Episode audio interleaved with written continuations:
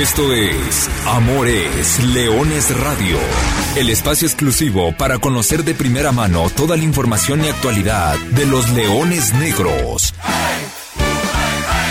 Aquí formarás parte de una manada que nunca deja de rugir. Comenzamos.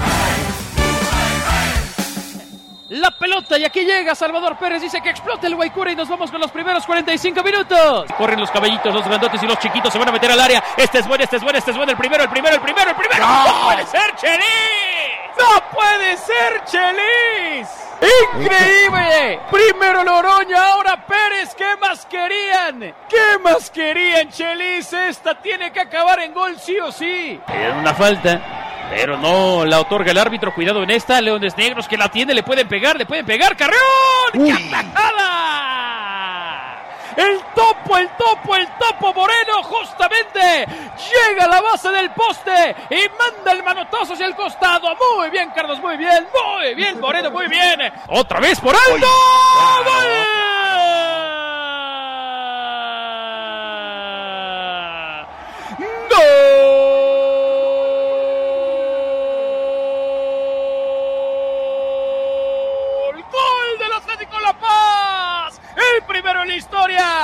el primero en el Guaycura. Atlético La Paz pone el remate, la pelota que voló y que viajó. Ray Villa justamente con él eh, va la pelota, Ray le devuelve a Rentería, pero ahora quién está en el centro del área porque Rentería y Ray estaban acá. Se suma González y Jairo termina sacando riflazo atrás otra vez el Topo Moreno. Miguel Vallejo que sigue, Miguel Vallejo que la dejaba en cortito, ya pasó Jairo y el rayo lo va a habilitar. Jairo que sigue, Jairo que va, Jairo mete diagonal retrasada. gol. Gol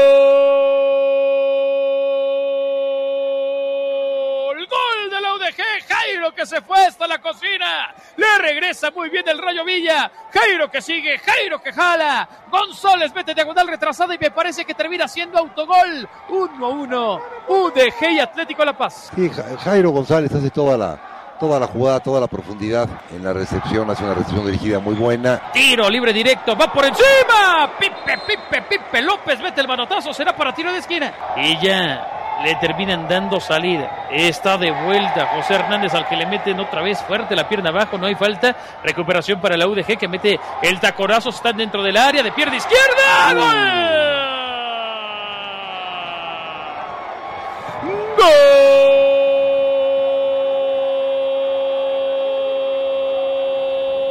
¡Gol de la UDG! Prácticamente la pelota que toca Dani García. Zurdazo raso que vence a Moreno. 2 a 1 Leones Negros. Aguantando el balón desde el área, le pueden pegar, pierde izquierda. Atrás Pipe contra remate, gol. Gol.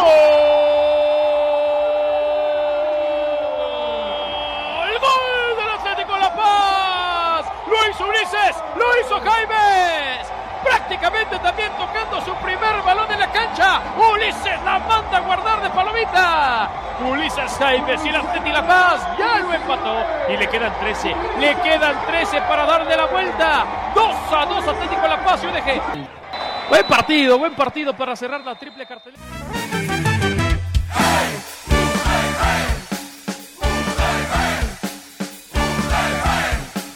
Hola, ¿qué tal? Hola, ¿qué tal? Muy buenas tardes, sean todos ustedes eh, bienvenidos a una nueva edición de Amor es Leones Radio, el programa destinado para platicar de todo lo que sucede con los Leones Negros, con el equipo de la Universidad de Guadalajara, con el equipo que nació grande. Listos para platicar ya en la víspera del duelo de la jornada número 4, el día de mañana, jueves 21 de julio, a las 7 de la tarde noche, en el Estadio Jalisco, los Leones Negros estarán recibiendo al Correcaminos, tercer partido como local, cuarto partido del torneo, se mantiene la etiqueta de invictos después de que el miércoles pasado en el Estadio Guaycura, el Club Atlético La Paz, para no perder la costumbre, ¿verdad? El Club Atlético La Paz no había metido gol, le metió los primeros goles a Leones Negros. Pudieron haber sido más, pudieron haber sido menos, pudo haber sido, para mí, un partido que debía haber terminado como 6-6 o 7-7 por, por lo atractivo de, del encuentro. Al final de cuentas, un empate, tendrá varias lecturas, ya lo analizaremos ahora aquí en el programa, pero bueno, el caso es que Leones Negros mantiene ese buen paso, jugando como visitante, ahora veremos qué tal le va en casa, jugando en el Estadio Jalisco el día de mañana. Además, otros temas de qué platicar, salió el jersey y Leones Negros cumplió 48 años de su existencia de aquel 14 de julio de 1974, cuando en la cancha del Estadio Azteca hicieron la presentación los en aquel entonces todavía Leones de la Universidad de Guadalajara, el primer partido como profesionales. Y qué regalo, qué regalo nos dio el club, la directiva para este 48 aniversario ya veremos si gustó o no gustó, porque aquí tenemos, ya saben ustedes, que el profe es de bravo, bravo para criticar. También, por supuesto, platicaremos del último, probablemente el último refuerzo melenudo. Ya está, ya está listo, incluso para jugar el día de mañana. El eh, central que viene a cubrir las bajas, eventualmente la salida de Paul Belón dejó un hueco en la defensa. Por cierto, Paul Bellón, que hoy estará jugando aquí en esta ciudad de Guadalajara. Y tal vez por el otro lado tenga que ir a ver al Tepa González, ¿no? Duelo de cuates. Uy, si yo les contara las tardes que se pasaban ahí, inventaron un jueguito en el Club La Primavera, voy a hacer un rápido paréntesis, que jugaban como fútbol, golf, o sea, iban por todo el club poniendo como objetivos eh, en los cuales tenían que golpear el balón y así se iban. Paul, Rodrigo, Palermo y Tepa. Hoy los cuatro juegan en Liga MX. Pero bueno, ese es otro tema. Cerramos el paréntesis. Antes que todo, antes que nada, yo soy Arturo Benavides, le agradezco como siempre el favor de su atención. Profe, Carlos Alberto Valdés, ¿cómo andas? Buenas tardes. ¿Qué tal Artur? ¿Cómo estás? Muy buenas tardes a toda la gente que nos escucha como miércoles a miércoles lo hace religiosamente, a Lulú, a Javi que nos acompaña en la cabina. Creo que ese tema del jueguito lo debimos haber guardado y desarrollábamos esa metodología y si ese es el camino para llegar a Liga MX, me parece, me parece que sería un gran, gran negocio. Si bien lo dices, habrá que analizar el partido contra La Paz, habrá que analizar la previa, también habrá que analizar el nuevo refuerzo y me parece que del tema del jersey, mi opinión será menos polémica que la del ah. jersey de local, pero pero, pero, existe un pero ahí. Mm. Por cierto, el nuevo jersey de los Leones Negros se va a estrenar el día de mañana en la cancha del Monumental Estadio Jalisco. Vamos de azul con ese uniforme retro. Pero bueno, vamos, vamos eh, tomando el tema cronológico y cómo fueron dándose las cosas. Lo escuchábamos al arranque del programa. Los Leones Negros visitaron La Paz, Baja California Sur, donde un arranque de partido complejo, le costó la adaptación al tema de la cancha, al tema del clima, ya lo habíamos platicado desde la previa, que iba a ser complejo. Al final de cuentas se ven abajo en el marcador, responden de buena manera. La expulsión de Juan de Alba, ¿qué le pasó a Juanito de Alba? Eh, cambia mucho el rol del partido, incluso en, la, en las modificaciones.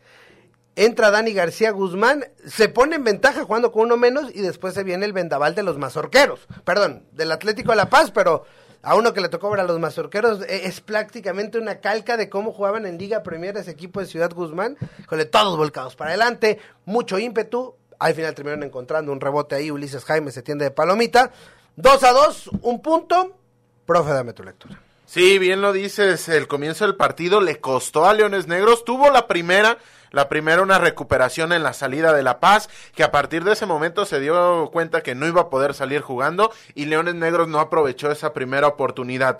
A partir de ese momento le costó demasiado el tránsito de partido a Leones Negros, le dolían bastante las transiciones ataque-defensa, dejaron muchos huecos y en esos primeros 20 minutos te pudieron haber castigado aún más de lo que te castigaron cuando cayó el gol a balón parado. Este es un tema que habíamos tenido en cuenta la temporada anterior y hay que volver a sacarlo a la conversación porque a Leones Negros le costó marcar a balón parado en muchas jugadas y el primer gol de la temporada, el primer gol del partido le cae por esta vía.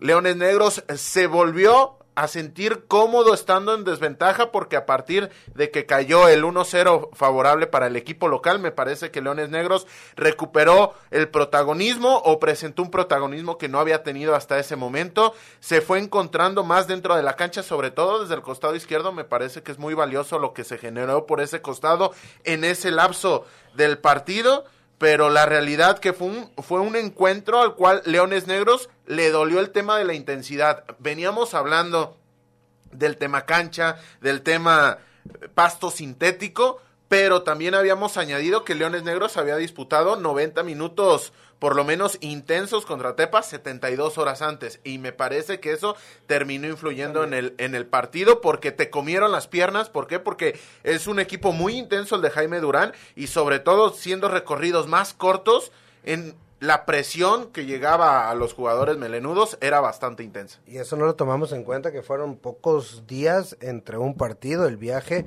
y lo, lo, mencionamos, pero bueno, no lo tomamos en cuenta la semana anterior. Más temas sobre este partido, algunas conclusiones. Buen paso de visita, me parece que hay que decirle, el torneo pasado, clausura 2022, Leones Negros fue el mejor visitante, siete partidos sin perder, ahora suma uno más, es decir, buen paso, o sea, una racha nada despreciable. La segunda, me parece el arranque invicto. Tres partidos, sin derrota, cinco puntos, hasta antes de que arrancara la jornada sexto lugar, una victoria, dos empates. Tal vez no los números son tan espectaculares y tres partidos, decir, hay un arranque de tres partidos sin perder, pues tampoco es la gran cosa. Ojo, Leones Negros no arrancaba con un torneo sin, con tres partidos sin derrota desde hace seis años desde el clausura 2016. Desde entonces transcurrieron 12 torneos y una pandemia. Sí, eh, lo, lo, dices bien. El inicio no es el más espectacular, pero me parece que el equipo se ha mostrado solvente, se ha mostrado sólido y solamente dejando estos 20 minutos iniciales en La Paz, me parece que han sido los más bajos, ya en 270. Entonces eso te habla de que en el cómputo global, durante 250, ha sido un equipo bastante, bastante si no efectivo, por lo menos atractivo de ver, porque esto me parece muy importante. Leones Negros ha dado partidos atractivos, la cancha favoreció este tema, el ritmo de La Paz también favoreció este tema, pero Leones Negros ha dado espectáculo no es el objetivo principal, aquí no nos vamos a dar golpes de pecho con ese tipo de cosas, aquí se trata de ganar o perder, pero hay que señalar el hecho de que Leones Negros ha sido atractivo de ver por lo menos hacia la gente, también el hecho de que Raí Villa vuelve a ser protagonista en las dos anotaciones,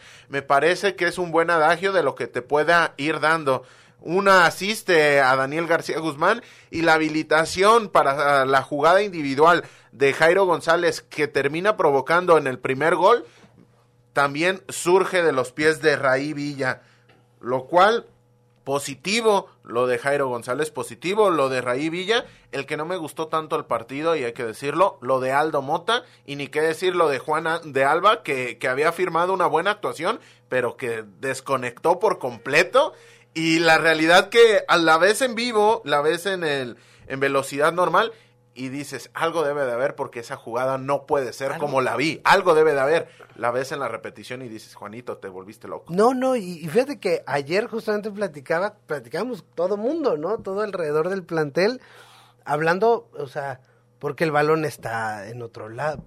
Lapsus, lapsus, dejémoslo así, digo, pasa. Y esto va a provocar ajustes en la defensa que el torneo pasado, ¿cuántas veces lo hablamos, profe? Que no podía repetir alineación por contagios, por lesiones, por expulsiones, por bajas, por lo que fuera, decisiones tácticas. Ahora ha sido la defensa la que ha sufrido.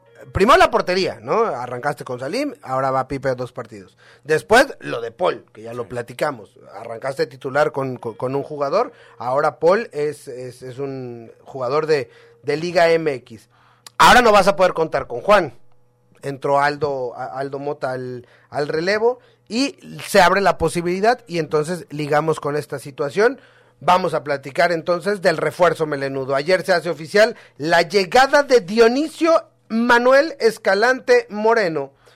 Defensa de 32 años de edad, amplio recorrido en primera división, arrancó su carrera en Dorados de Sinaloa, de ahí se fue a Brinco a Chivas, aquella polémica seguramente que, que, se vio rodeada su carrera, como normalmente cualquier refuerzo que llega al Club Deportivo Guadalajara se ve rodeado.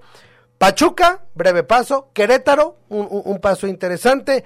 Atlético de San Luis, donde ya conoció a Luis Alfonso Sosa, donde ya tiene conocimiento del cuerpo técnico, donde consiguió el ascenso al máximo circuito. En Chivas jugó una final de, de Copa Libertadores. En Querétaro, donde era titular, jugó la Copa, ganó la Copa MX en, en, en, 2016. Y bueno, además de eso hay que sumarle tres años bastante interesantes en España, o al menos así lo catalogan. No es que uno siga la segunda y la tercera división de España, pero con el Unión Adarve Cultural y Deportiva Leonesa y recientemente su último equipo, el Talavera de la Reina, firmando actuaciones que parecen, o al menos lo que uno lee desde la madre patria, es que ha sido un, un, elemento constante, recurrente y cumplidor. Dionisio Escalante ya tiene el aval, ya puede jugar tan pronto como mañana, porque hay que recordar, Juan de Alba está expulsado y necesitas a alguien en defensa. Sí, das en el punto neurálgico de este análisis lo conoce el cuerpo técnico y seguramente, muy seguramente, lo pidió de manera expresa el cuerpo técnico, con lo cual ya tienes la mitad del trabajo hecha, porque sabes de las condiciones del jugador, un defensa que comenzó como, como lateral puede ser la opción de ser central. Para ser central me parece que, que un tanto bajito, un 80, pero este tipo de jugadores... Más, más, alto de todo lo que había en el equipo. Exactamente. Este tipo de jugadores que salen del molde, por lo menos en una opinión personal y un análisis personal, me parece que si sales del molde tienes que cumplir de gran manera con otras cuestiones. ¿Y qué son las cuestiones que puede defender Dionisio Escalante de mejor manera supliendo este tema de la altura? La velocidad, que no le duele los espacios a la espalda, cosa que mencionábamos en el bloque anterior que le había costado a Leones Negros, lo cual te puede ser mucho más, eh, llevar a cabo un, una intención más propositiva. ¿Por qué? Porque al sacar la de, línea defensiva puedes apretar más arriba, puedes recuperar el balón más lejos de tu cancha y eso te, pro, te provoca ser un equipo mucho más proactivo que reactivo. De lo dicho por el fútbol español, sus mejores actuaciones de la mano del conjunto de la cultural leonesa, que, si hablábamos de jerseys polémicos, ese que le tocó vestir a Dionisio Escalante no tiene desperdicio, búsquelo, búsquelo, bastante, bastante polémico, ese uniforme que le tocó defender a, la, a Dionisio Escalante, y del caso del Talavera, un equipo que estaba diseñado para no descender a la segunda RFF, es decir, la cuarta división española, salva la categoría, termina en el vigésimo sexto lugar de la tabla y para que más o menos la gente asocie que es la primera RFF, es la tercera división, pero en la cual están equipos de la trascendencia como el Racing de Santander, el Deportivo La Coruña y el Salamanca, equipos históricos dentro del fútbol español, pero esto es lo que tiene el ascenso y descenso, que tienes la participación de equipos históricos prácticamente en todos sus escalones. Me parece muy positivo la llegada de Dionisio Escalante, no solamente por el jugador, sino también por la necesidad. Se fue un defensor central, traes un defensor central y terminas ubicando posición por posición con características distintas, pero es un jugador experimentado que conoce la liga, que conoce el fútbol mexicano y que finalmente seguramente va a ser una solución, por lo menos en cuanto a opciones para Luis Alfonso Sosa. Más de 100 partidos en, en Liga MX, un ascenso al máximo circuito, creo que, que puede sumar y otra vez a retomar este jueguito de las fichas porque es un mayor más que se agrega al equipo. Ya con esto Universidad de Guadalajara ahora tiene 11 mayores y por ende, bueno, vuelve a jugar esta parte de tomar en cuenta mayores, menores. Veremos, veremos. Bueno, ahí está el refuerzo, ahí están los resultados. Falta hablar del partido de mañana. El partido de mañana que es a las 7 de la tarde noche en el Estadio Jalisco. Buen horario. Me gusta jueves 7 de la tarde noche. Hay chance de llegar. Estadio Jalisco. Les tengo una buena. Si quieren ir al estadio, mañana es el Día Internacional del Perro. Yo sé que hay muchos amantes de las mascotas y bueno, mañana en el Estadio Jalisco habrá una dinámica. Si usted llega al estadio, al módulo de atención al aficionados, además de saludar al equipo de trabajo de, de, de, de Amores Leones, pero lleva croquetas, latas de comida, bebederos, correas, pipetas para pulgas, desparasitantes para perros, shampoo, jabón, ropa, juguetes, algo para donar para las mascotas, para algunas asociaciones que estarán apoyando, le vamos a dar dos boletos de regalo para el partido entre Leones Negros y Correcaminos. Es decir, mañana puede llegar con algo para los eh, perritos y va a poder también ingresar al Estadio Jalisco en una en una iniciativa de Leones Negros y Somos Uno, esta área de responsabilidad social de la Liga MX, así que recuerden, adopta, no compres, ¿no? Siempre es mejor adoptar. Gerardo Guillén, Gera, ¿cómo andas?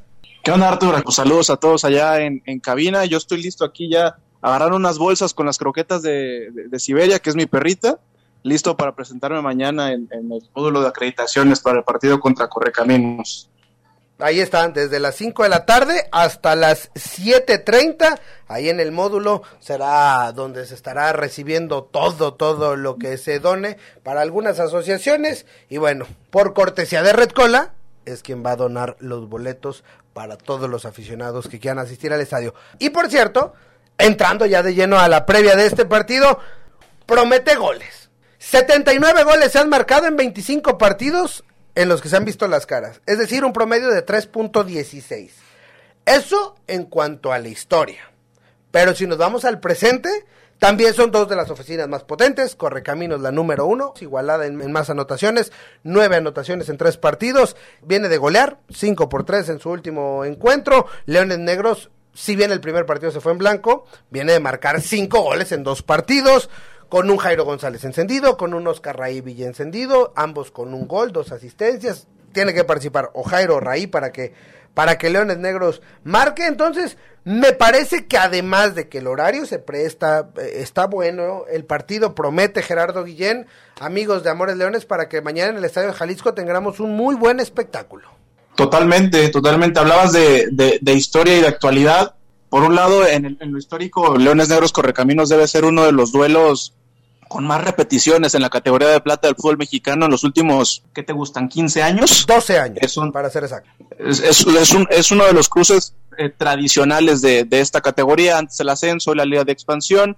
Son dos equipos que se conocen bien, pero que además de ser rivales en la cancha, han unido fuerzas para para propósitos mucho más grandes que cada una de las instituciones. Por ejemplo, cuando levantaron la voz para, para cuando se dio la noticia de la abolición de, del ascenso y el descenso. Y bueno, hoy se vuelven a ver las caras en, el Estadio Jalisco.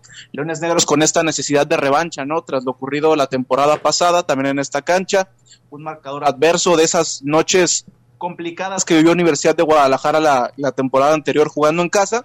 Y que además creo que este Correcaminos puede ser quizás el mejor, el Correcaminos mejor armado de los últimos dos, tres años, porque incluso un año antes a que, de, a que desapareciera la Liga de Ascenso y, existiera la Liga de Expansión, Correcaminos ya venía un tanto a la baja, ¿no? Cuestiones administrativas, eh, de la institución y demás, ¿no? Pero hoy a mí me parece que es un, es un, es un plantel eh, muy interesante, sobre todo de media cancha para adelante, con jugadores muy experimentados. Hablabas que es la mejor ofensiva del campeonato hasta el momento, en tres partidos, nueve goles, pero ahí lo interesante es que dentro de esos nueve goles, los dos mejores anotadores de Correcaminos no son delanteros, pero aún así, si uno se pone a ver los nombres que tiene en la delantera, el conjunto tamaulipeco son bastante interesantes. Reunieron a la que fue por, por algunos torneos la mejor dupla de la categoría, Madrigal, Zúñiga, está por ahí Pablo Gómez, eh, el caso del colombiano Mosquera, y bueno, en el medio campo tienen a jugadores como el Perrito Sánchez, Armando Zamorano, y bueno, de Leones Negros, pues, creo que ustedes ya hicieron el, análisis bastante bien, ¿no?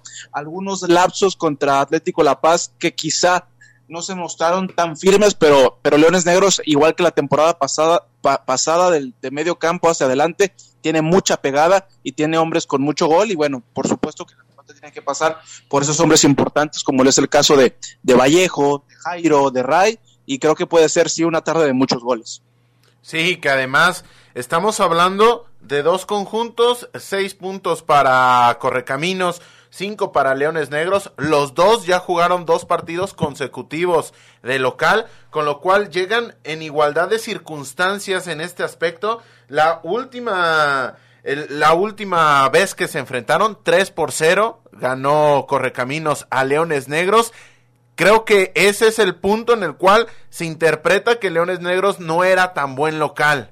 Esperemos un buen resultado para el conjunto de la Universidad de Guadalajara de cara a lo que se va a presentar el día de mañana. Un correcaminos que a diferencia de La Paz, y lo platicábamos fuera del aire, ha consolidado un once inicial bastante, bastante similar. Solamente cambia de la parte defensiva la inclusión de Eder Martínez en el último partido, el arquero, en lugar de Alexis Andrade, que jugó los dos partidos iniciales de la temporada como titular. Doble contención, el caso de Sánchez, de Jorge Sánchez, también de Rodríguez, de Martín Rodríguez, una línea de cuatro bastante consolidada y de cara ofensiva, lo decía Gerardo Guillén, muy interesante los nombres con los que cuentan, pero también interesante que dentro de esos nueve goles son siete anotadores distintos los que presenta el conjunto dirigido por Héctor El Piti Altamirano. Y si quieren ponerle todavía un ingrediente extra que ninguno de los dos lo mencionó, Daniel el Chimpa Amador. Habrá que ver. El partido es el día de mañana. A, mí, a mí, a mí me pinta tinte de partidazo, ¿eh? Para mí me, me late que va a ser un muy buen juego por lo que han hecho los dos por cómo vienen jugando y por cómo se ha desenvuelto este arranque de torneo, me parece. Además, seguramente el ganador marcará una diferencia. Están solamente un punto, los, los, divide, eran dos puestos en la tabla general. Es decir, el, el, que gane se va a trepar allá a pelear con los de arriba, es decir, entre los primeros cuatro. Entonces, me parece que tiene todos los ingredientes, todos los tintes para hacer un muy buen espectáculo. Jornada 4, Leones Negros contra Correcaminos, jueves 21 de julio, 7 de la tarde noche, Estadio Jalisco transmisión de televisión por VIX, por TBC Deportes, por Azteca Digital, a través de Frecuencia Deportiva 1340, a través de arroba 88.7, pero qué mejor que ir al Estadio Jalisco, llevar sus artículos para los perritos, para las mascotas y por supuesto también tener su pase doble. Este jueves será una fiesta en el Jalisco. Jornada 4, Liga de Expansión. Leones Negros contra Correcamino. Te esperamos este 21 de julio a las 7 de la noche. Preferente poniente 120 pesos. Los leoncitos pagan 50 pesos. Soy León Negro. Soy de la UDG. Asiste con tus amigos y hagamos rugir al Jalisco. Escucha la transmisión en vivo por Radio Universidad. Día del Perro, el día de mañana. Día Mundial del Perro. Y por eso, Red Cola y Leones Negros los invitan al partido Regalarán dos boletos de cortesía para todos los que estén participando y quieran ir mañana.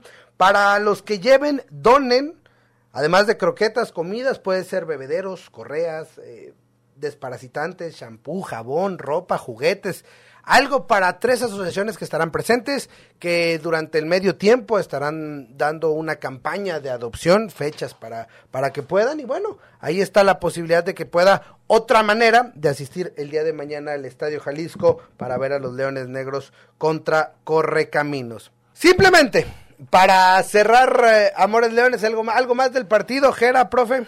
El tema de que llegan dos equipos, los cuales en ofensiva han sido productivos a lo largo de la temporada, pero también Correcaminos hay que señalarlo, es la peor defensiva dentro de los primeros diez. Así como hablamos de los nueve goles a favor, tiene seis en contra. Dentro de los primeros diez es sonoramente el equipo que más recibe goles, con lo cual tenemos en la previa que hablar de un equipo que se presupone que va a haber muchos goles, porque Además de eso, llega con una racha de siete partidos consecutivos el cuadro de Ciudad Victoria recibiendo gol. Y en los últimos tres partidos de Leones Negros contra Correcaminos, Leones Negros ha recibido gol. Entonces podemos hablar de que va a ser un partido atractivo desde lo personal hasta la cuestión de lo profesional, porque seguramente Daniel Amador va a llegar con bastantes, bastantes cosas que demostrarle al conjunto de la Universidad de Guadalajara. Lo que hay que decir, no lo demostró con profesionalismo. Se dice que goles son amores y por ende mañana habrá amor de sobra en el Monumental. Ojalá así sea. Última y nos vamos. El eh, pasado 14 de julio, es decir, el jueves pasado, Leones Negros cumplió 48 años de su primer partido como profesional, su presentación oficial en la primera división. Ya lo sabe, el 14 de julio, desde hace algunos años, se ha convertido en el aniversario de Leones Negros con eh, dinámicas, eventos, partidos, etcétera, etcétera. En este año se guardó la presentación del jersey de visita para esta temporada, la 22-23. Se presentó, es un jersey que apela completamente a la historia, a la historia del equipo, a la historia del club, porque justamente en aquella temporada, la temporada donde nacieron los Leones Negros, era ese los colores que vestían a la Universidad de Guadalajara, colores que representan al estado de Jalisco, simplemente el azul y el amarillo. Jera, profe, ¿les gustó? ¿Qué les pareció? Más allá del tema del aniversario y de que ese fue el regalo de Leones Negros para la afición, ¿cómo te, qué, qué te pareció, Jera? Es una, es una joya, es una joya, te lo platicaba uh, fuera de micrófonos ese mismo jueves. Jersey de Leones Negros, color azul y con el escudo de la Universidad de Guadalajara es un gol cantado. A mí en lo personal me encantan las dos equipaciones de esta de este año futbolístico me encantan, pero a mí en lo personal, cuando un jersey de Universidad de Leones Negros trae el escudo de la universidad, para mí puede ser el más bonito del año. Y ahora que es conmemorativo a los 48 años de la aparición del equipo en primera división, habrá que esperar la joya que puede venir en dos años, ¿no? Porque la de los 45 para mí debe estar en el top 5 también de las mejores playeras de Leones Negros. Sí, la del año pasado también estuvo espectacular. La del 45, sí, sí, tiene un lugar muy especial. Pero, pero bueno, ahí está, profe, profe, el pero. ¿Cuál es el pero? ¿Qué le vas a poner a la camiseta? Me encanta eh, el color, me, me, encanta que se vaya al color azul porque es muy representativo de la historia de esta institución. Además no había un azul en los últimos años. Creo sí. que creo que en esta reciente temporada no, hay, no, no había un azul de este tipo. ¿no? Lo, lo más parecido tendríamos que remontarnos al del 45 aniversario Ajá. que tenía tonos azulosos, la mejor camiseta de Leones Negros en toda su historia reciente, esa del 45 a la que hago alusión, por cierto. Y a partir de ahí nos tenemos que ir a la temporada 2011-2012 para ver algo similar.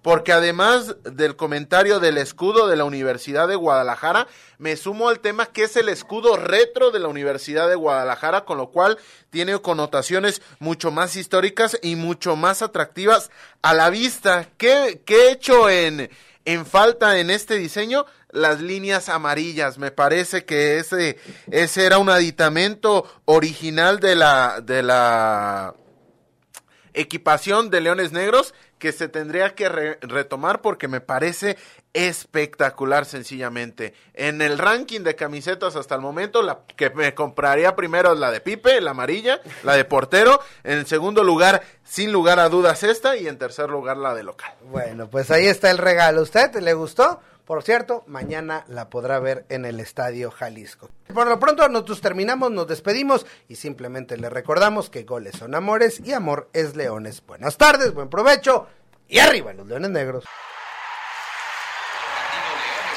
Hasta aquí llegamos. Gracias por ser parte de esta manada que nunca deja de rugir.